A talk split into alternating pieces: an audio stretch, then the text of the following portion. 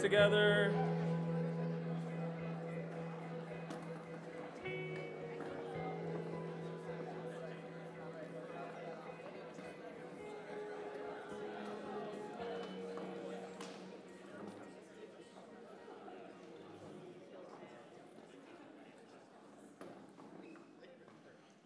Now, so many of you have been emailing in and asking me to explain the evolutionary history of the Homo sapiens species, so I thought I would go ahead and do that for you this morning. Sounds good? Now, there's a difference between hominins and hominids, which I know that you all know. Hominids are the great apes, which we are a part of. That's like orangutans, gorillas, chimpanzees and the, the genealogical line that we're a part of. There's also hominins, which they did not teach you in this in Bible class when you were growing up. But at the same time that there were Homo sapiens on planet Earth, there was also six other humanoid type species who were on the planet with us. Talk about a good time, right? There was Neanderthals, which many of you know, and if you've done 26andMe, what's it called? That too, right? 26 should be a whole other animal. This is my point. Then you know you have a little bit of Neanderthal in you. Maybe you have the Davosians in you. Maybe you have a small little group of people that were in Australia. The point being is there was a lot of human beings on this planet at the same time who were not Homo sapiens, which is wild to think about and very modern information. Now, there's a lot of scientists who ask the questions why is it that Homo sapiens, that we're the only species that survived, and how come other humanoid type creatures like Neanderthals are not here today? Now, we've done a lot of research around this. Was it mass extinction? Did it have something to do that we killed them all off? And one of the best ideas that we have is that human beings have the capacity for imagination and to tell stories. Because we have language and the capacity to tell stories, we could organize ourselves differently than Neanderthals or other groups. And because of that, we never saw Neanderthal groups get more than 200 people. But with Homo sapiens, we have the ability through storytelling to organize ourselves in hundreds, thousands, millions, and billions of people if we buy into an idea or if we buy into a story. I know you're all so excited for this on a Sunday morning. The point of it is this that as Homo sapiens, the consciousness that we have, there is something about us that loves the capacity to tell stories. And it is stories that shape us. The big idea today is that we are all the byproducts of the stories that we tell ourselves. We are the byproducts of the stories that we tell ourselves. There's a story out there that we agree to in some way, shape, or form. We are all agreeing to the story of capitalism, whether you like it or not. Whether you are Buddhist or Jewish or Christian or Muslim or agnostic, you are buying into the story of capitalism because unfortunately you cannot pay your rent with hugs yet. And so, unless we're going to start trading seashells, we agree that this money means something and it's an imaginary tale that we've agreed to so that it works. And so, the thing that we ask ourselves is what are the other stories that we're telling ourselves, and what is the byproduct of those stories? And how can we reimagine those stories? And what I'm most interested in is the way that Jesus told stories.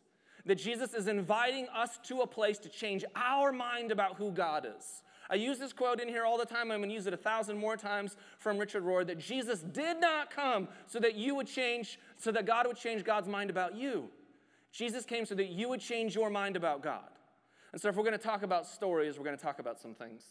We already talked about hominids and hominins, which I know that you're all going to research later. You're welcome. If we can do that, then we're going to talk about some limiting voices. If we can understand limiting voices, then dukkha and sukha, my friends. And if we can talk about dukkha and sukha, then we can talk about this idea of being worthy. And if we can talk about what it means to be worthy, then we can talk about wanting what you already have. And if we can do that, then we'll talk about the great Howard Thurman, who was the theologian who inspired Dr. King. And if we can talk about Howard Thurman, well, then of course, Kobe Bryant on a Sunday morning. Follow along with me in Luke chapter 15. Jesus shares this story. Jesus continued on because he had just told some stories about finding a lost coin and finding a lost sheep. And Jesus is in the middle of his ministry telling stories about who God is. And Jesus goes on with this. It says, There was a man who had two sons, and the younger one said to his father, Father, give me my share of the estate. So he divided his property between them. And not long after that, the younger son got together all he had, set off for a distant country, and there squandered his wealth in wild living. After he had spent everything, there was a severe famine in that whole country, and he began to be in need. So he went and hired himself out to a citizen of that country, who sent him to his field to feed pigs. And he longed to fill his stomach with the pods that the pigs were eating, but no one gave him anything. And when he came to his senses, he said, How many of my father's hired servants have food to spare? And here I am starving to death. I will set out and go back to my father and say to him, Father, I have sinned against heaven and against you, and I am no longer worthy to be called your child. Make me like one of your hired servants. So he got up and went to his father. But while he was still a long way off, his father saw him and was filled with compassion for him. And he ran to his son, threw his arms around him, and kissed him. And the son said to him, Father, I have sinned against heaven and against you, and I am no longer worthy to be called your child. But the father said to his servants, Quick, bring the best robe and put it on him. Put a ring on his finger and sandals on his feet. Bring the fattened calf. Let's have some carne asada and Modelo and kill it. And let's have a feast and celebrate. For this son of mine was dead and is alive again. He was lost and is found. So they began to celebrate. But meanwhile, the older son was in the field, and when he came near the house, he heard music and dancing. So he called one of the servants and asked him what was going on. Your brother has come, he replied, and your father has killed the fattened calf because he has, has him back safe and sound. And the older brother became angry and refused to go in. So his father went out and pleaded with him. But he answered his father, Look, all these years I've been slaving for you and never disobeyed your orders. Yet you never gave me even a young goat so I could celebrate with my friends. But when this son of yours, who has squandered your property with prostitutes, comes home, you kill the fattened calf for him. My son, the father said, You are always with me, and everything I have is yours. But we had to celebrate and be glad because this brother of yours was dead and is alive again. He was lost, and now he is found. What I love about the stories that they're stories within the stories, that each character is telling themselves a story about who they are that there's limiting voices in each of the characters because there's limiting voices in each of our lives. Narratives that we tell ourselves, and we can be so certain about the narratives that we tell ourselves that we begin to take action because of the stories that are in our mind. For the younger son, it was this reality that something must have been going on because in the ancient Jewish culture, that if you were a son and you asked your father for your inheritance, it was the same thing as saying to your parent, I wish you were dead. So there's a narrative going on that somewhere out there the grass is greener, there's something better for me. If only I could have that, then I could be happy because the things in my life aren't currently working for me. Have any of you been there? There was a limiting voice that if only I could control my outcomes, if only I could control my future, if only I didn't have to live under this person's narrative, then I could live the life that I want to live. And then there's the older son there's a story of, you've never fully seen me. You've never fully celebrated me. I've done all of the right things. I'm trying to live in perfection. Why can't you see me for who I am? Have you been there? And then there's a narrative that I think lives in all of us the narrative that things are going wrong, narratives that we have with ourselves, narratives that we have with other people, narratives I think that we often have with God of, I'm not worthy. I did all of these things over here, and so now I have to write the script, and if I can say it in just the right way, then maybe I can begin to love myself. Maybe if I can just say it in the right way, then maybe God will love me. And we prep ourselves and we get all ready, and this is the last time. I'm never gonna do that thing again. I'm never gonna hit rock bottom. That's not gonna be me. I'm gonna change this time. Seriously, this is the last time. I can't go back to that. No, I'm finally standing up for myself, whatever the version may be. But you just don't feel worthy. Maybe you feel bad. Maybe you feel shame. Maybe you feel guilt. And the beautiful part of the story that Jesus offers us is that the son prepares the script and runs to the father and has all the things to say. And Father, I'm not worthy to be your child and all the stuff. And the father doesn't even respond to any of that stuff. All that the respond, father responds to is this reality that I'm just here to celebrate you. You have been running wild with these limited narratives and stories in your head, but what if God has a bigger story for you the entire time? What if you've limited yourself in what you can do and who you can be and the life that you can live, and you have all the scripts written out of why it's going this way? And what if God's saying, no, no, no, what if I just have a bigger vision for the whole thing in the first place?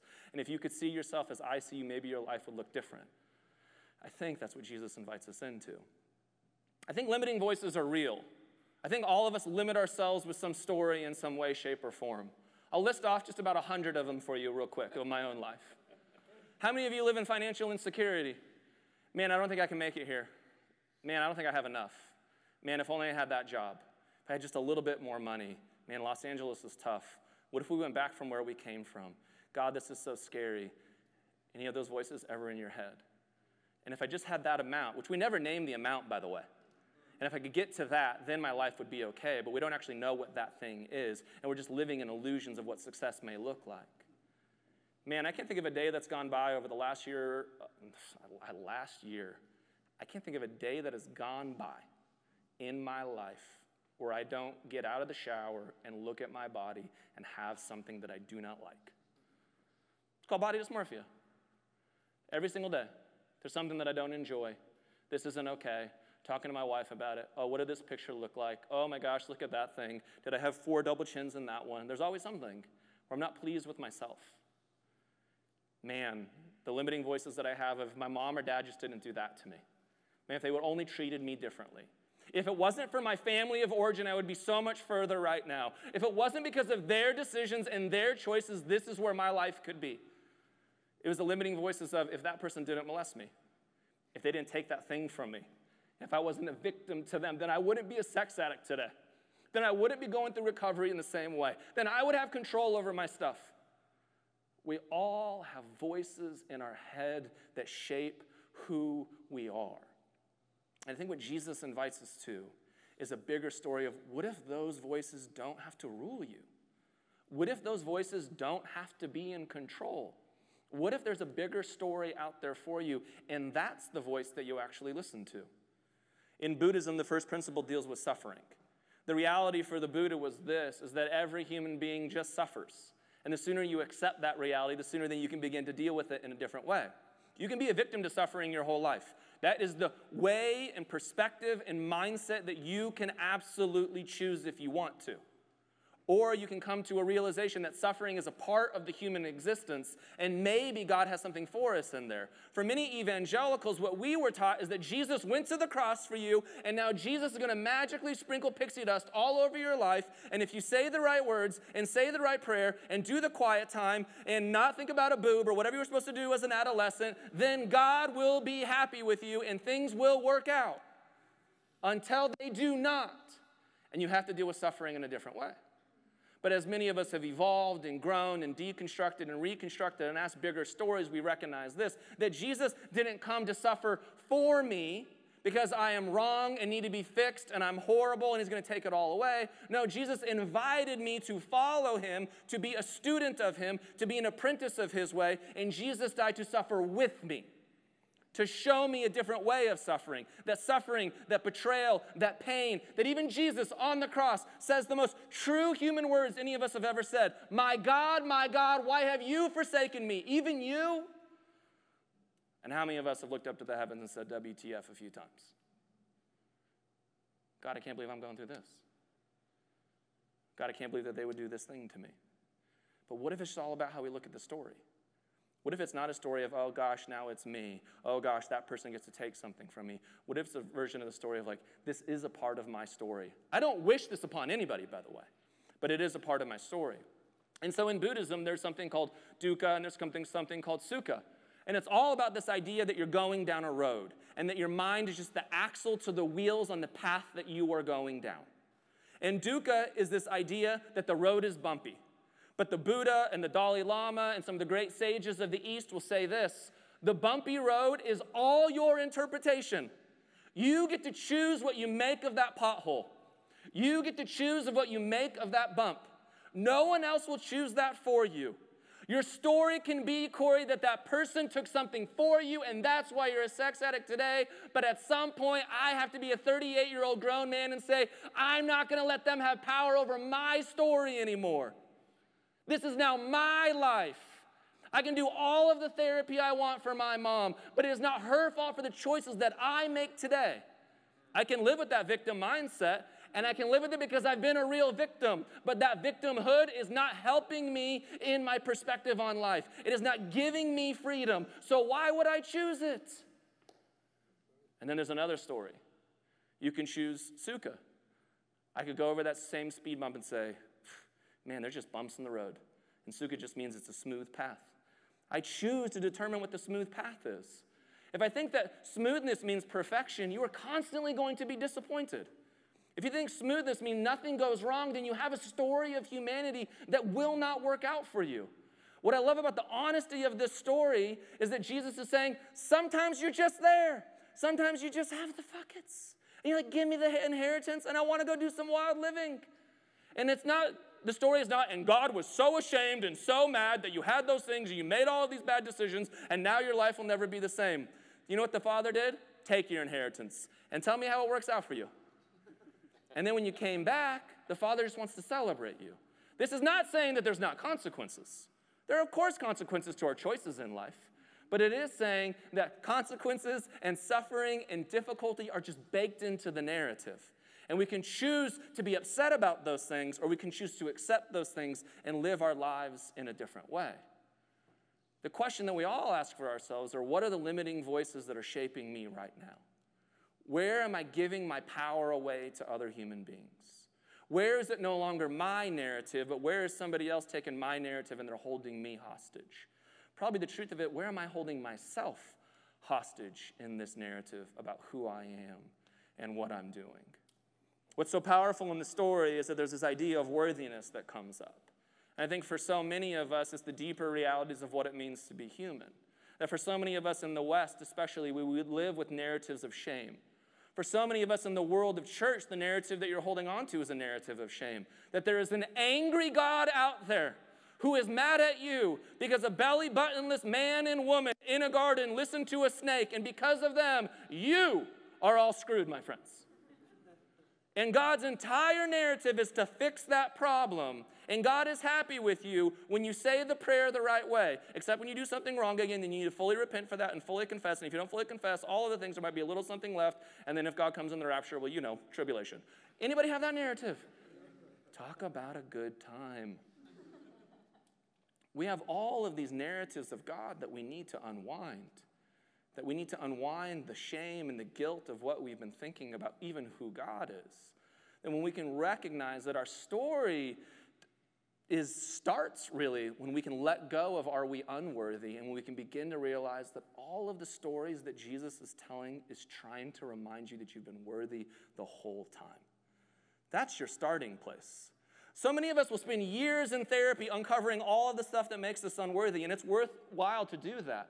But eventually, you need to move to a place to say, I can no longer let these narratives rule me. I need to live from a place that I am good, that I'm made in the image of God, and that I'm worthy exactly where I'm at, and exactly for who I am, and exactly what's going on in my life. That doesn't mean there's not mistakes, that doesn't mean there's not failures, that doesn't mean there's not a bunch of other things, but I'm just here today.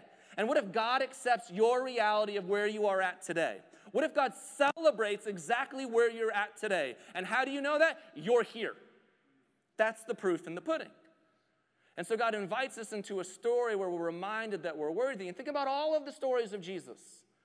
Oh, there's a man with thousands of demons in him, and no one wants to go near him. And Jesus literally breaks those chains, right? Jesus literally casts out all those demons. He goes to a person that thinks that they're unworthy and reminds them that they're worthy. For all of the systematic issues in the world, Jesus has tons of stories about people in Samaria the other group of people, those people, them, they. We all have a language for that somewhere in our life. And Jesus says, even they are worthy. And I'm not just going to tell you about that. I'm going to go take you to spend times in Samaria. Oh, it's a morality thing that you have going on. It's an ethics thing that you have going on. Even the woman caught in the act of adultery, I will remind her that she is worthy. That the starting point of this story is that you are good, that you are worthy, that you are accepted for exactly who you are and where you are in this moment. And that when you can begin that journey, then you can go do the deeper work.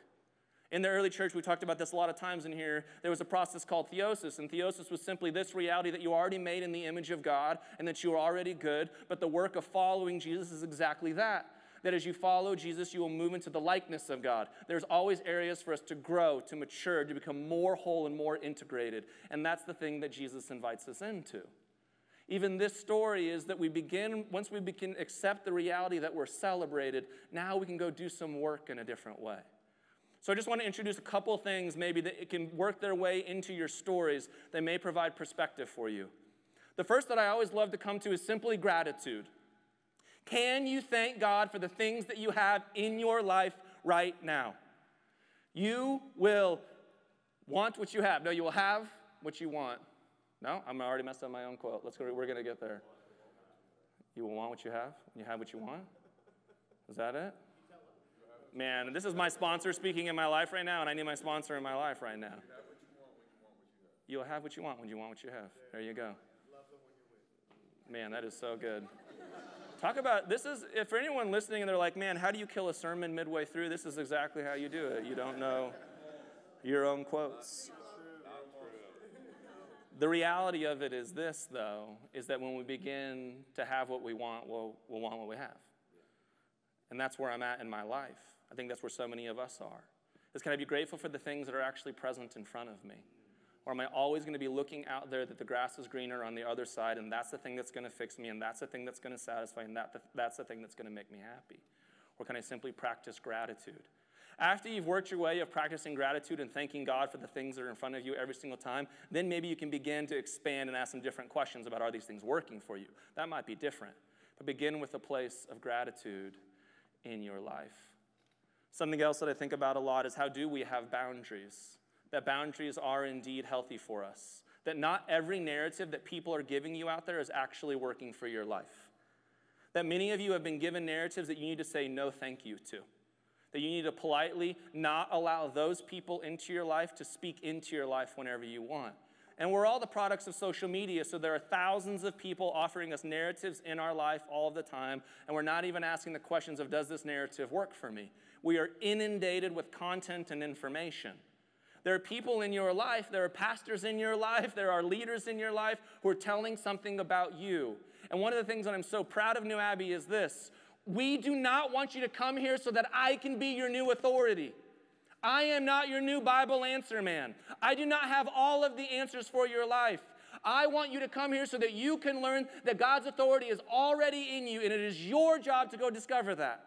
It is your job to be empowered. It is your job to take ownership for your life. I do not pretend that I'm going to have a sermon that works for every single one of you, which is why we always end with a question so that you can ask, How does this apply to me? How can I take this with me? What's something new I can remind myself of today? I don't want to tell you stories about my life. I want you to think about your life. That's the thing that we're interested in here.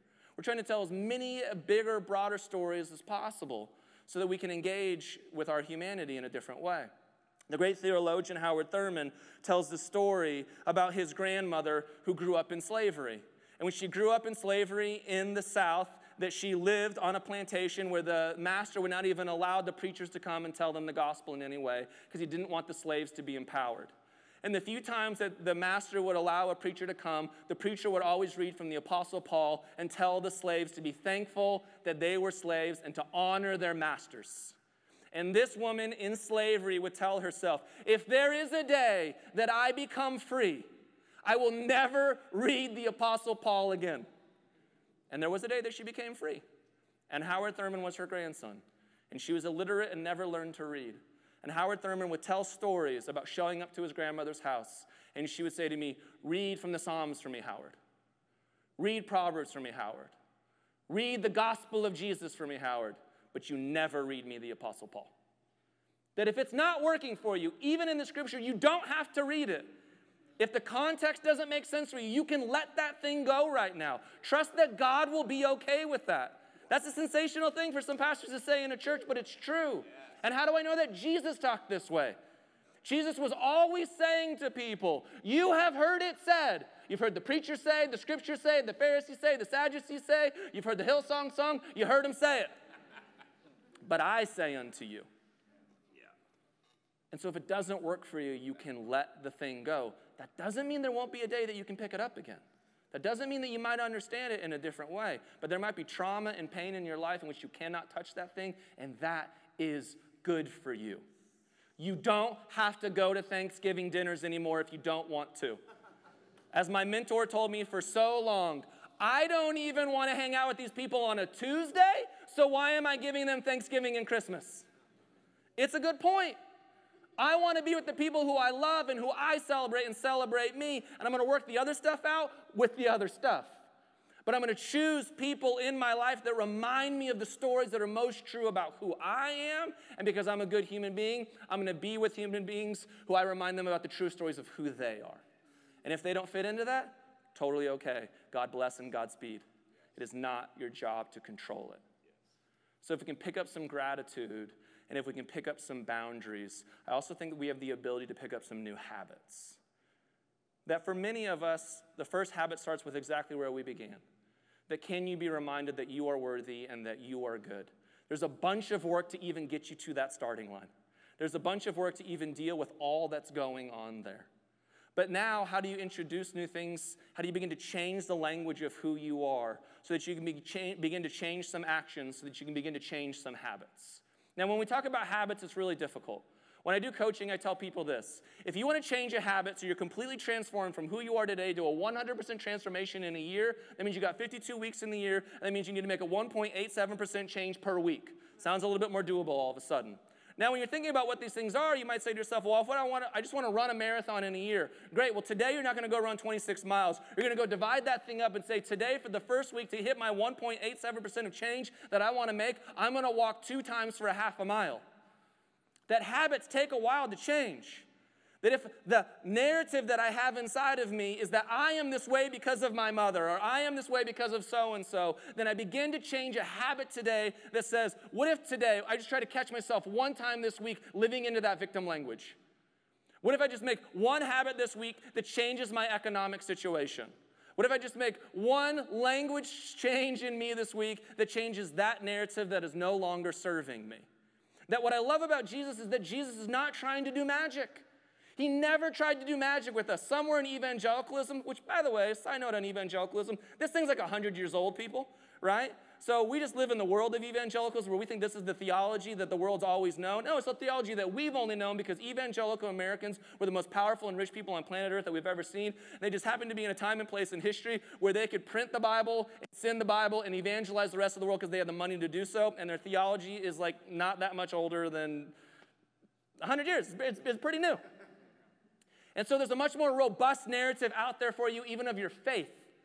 There's a bigger version of Christianity out there.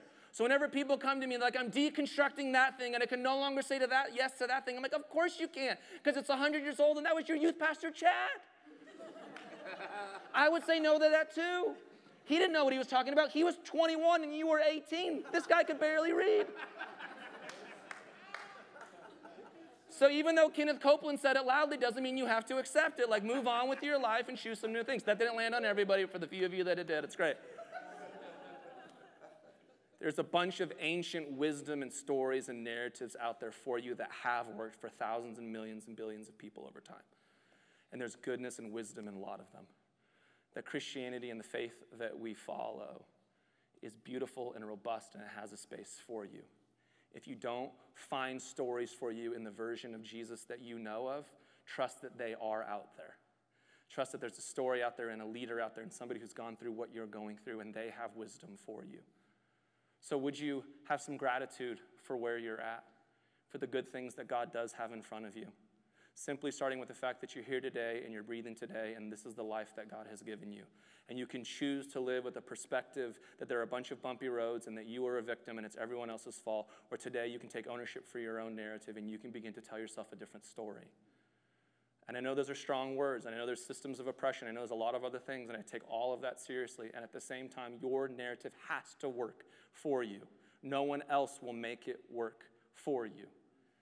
Choose some boundaries, say no to some things, say yes to some things, be open to what God may be doing. And feel free to tell other people, that's just not for me anymore, and trust that it's okay. And would you pick up some new habits? You don't have to make all of the changes today. But would you begin at a starting line that you're already good and that you're already worthy and that you're already made in the image of God and God has different things for you, but only you can choose that? I'm thankful for you, New Abbey.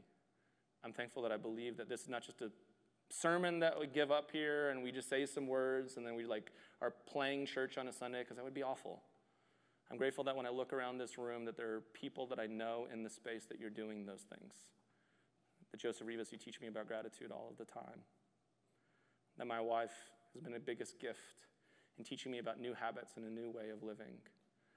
I can look all around this room and just see people who are choosing things and expanding their narrative and not allowing themselves to be live in victimhood when many of you are real victims. So thank you, New Abbey, that we get to do this together, that we get to heal together, that we get to transform together. And I'm excited for what God has for us. you find the same three or four people and answer this question with one another? How can you practice telling yourself a different story? Intro. Ah, another.